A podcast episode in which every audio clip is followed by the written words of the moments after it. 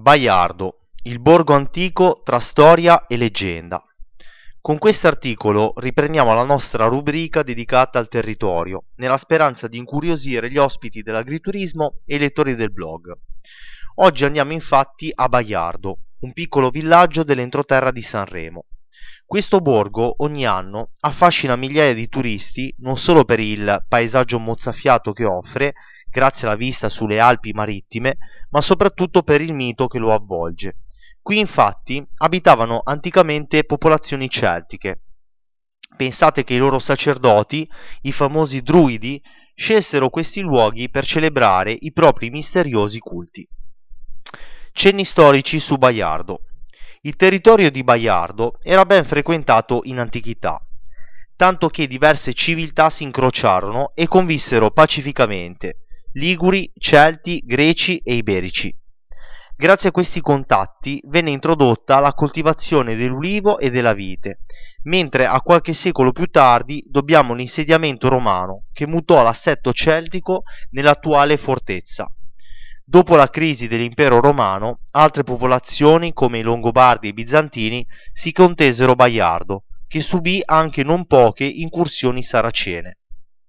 Più tardi i conti di Ventimiglia sottomisero il villaggio, consegnandolo ben presto a Genova. Poco dopo, tuttavia, la Superba restituì Baiardo ai conti di Ventimiglia, che a loro volta, nel 1170, si allearono con la Repubblica di Pisa. In seguito a un matrimonio vantaggioso, i territori di Baiardo passarono sotto il marchesato di Ceva.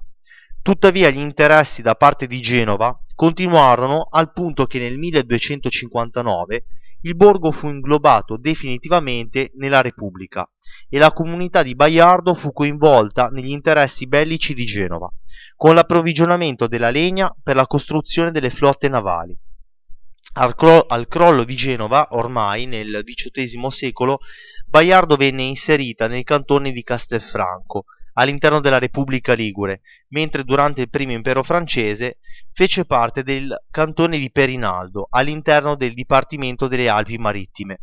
Con il congresso di Vienna nel 1814 avvenne il passaggio al Regno di Sardegna, ma è nel 1861 che si assiste all'annessione al Regno d'Italia.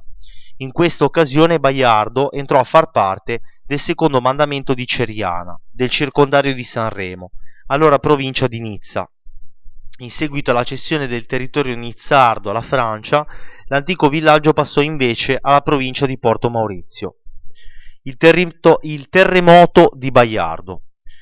Il 27 febbraio 1887 Baiardo conobbe la tragedia che ancora oggi ricordiamo. Molti erano i fedeli riuniti nella parrocchiare di San Nicolò ad assistere alla celebrazione del mercoledì delle ceneri.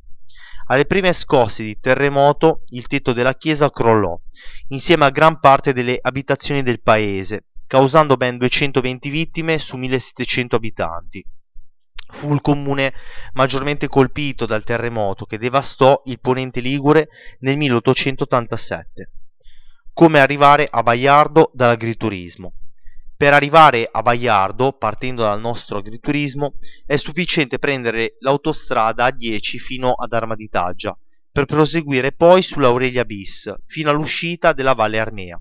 Si percorre questa strada passando sotto l'autostrada, finché non si trova un sentiero molto ripido che dopo aver superato alcune serre conduce alla strada provinciale 55.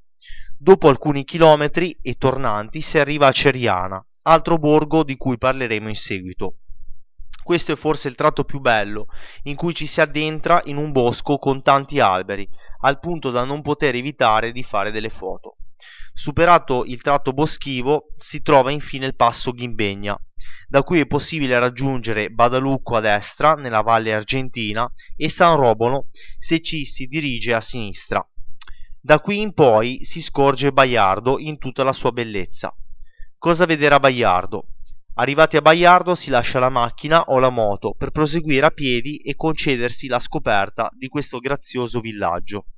Accanto alla piccola chiesa di San Rocco si trova un parco giochi per bambini e una lapide dedicata ai caduti della prima e della seconda guerra mondiale. Proseguendo in salita, sulla destra, scorgiamo il municipio, mentre più avanti si erge la nuova parrocchiale di San Nicolò, quella costruita dopo il crollo causato dal terremoto del 1887. Ancora più avanti abbiamo l'oratorio di San Salvatore e a due metri la piazzetta de Sonnaz, dove troviamo le indicazioni per il centro storico di Baiardo. Qui non mancano le indicazioni sulla parte più affascinante della storia del borgo, con approfondimenti sui famosi druidi della civiltà celtica. I carugi si fanno sempre più stretti e in salita e poco, dopo di, poco prima di arrivare alla vecchia chiesa di San Nicolò vediamo un bel giardinetto dedicato ai fiori di Bach. Dopo una breve passeggiata si giunge alla sommità del villaggio, dove si conservano i resti della vecchia parrocchiale. L'aspetto ricorda quello della chiesa di Bussana Vecchia, ma a differenza di quest'ultima, qui a Baiardo si può accedere all'interno e vedere da vicino cosa resta dell'antico edificio. Al posto del pavimento oggi cresce un prato e in fondo, confitta sul terreno, si erge una croce. Di integro si mantiene solo un piccolo altare laterale, mentre all'esterno, sulla volta del portale, si ammira una pittura murale raffigurante lo Spirito Santo e diverse incisioni sui capitelli in pietra. In questo breve video vediamo da vicino i resti dell'antica parrocchiale di Baiardo, intitolata a San Nicolò e distrutta nel tragico terremoto del 1887. Accedendo dal portale d'ingresso osserviamo ciò che rimane dei muri e degli altari.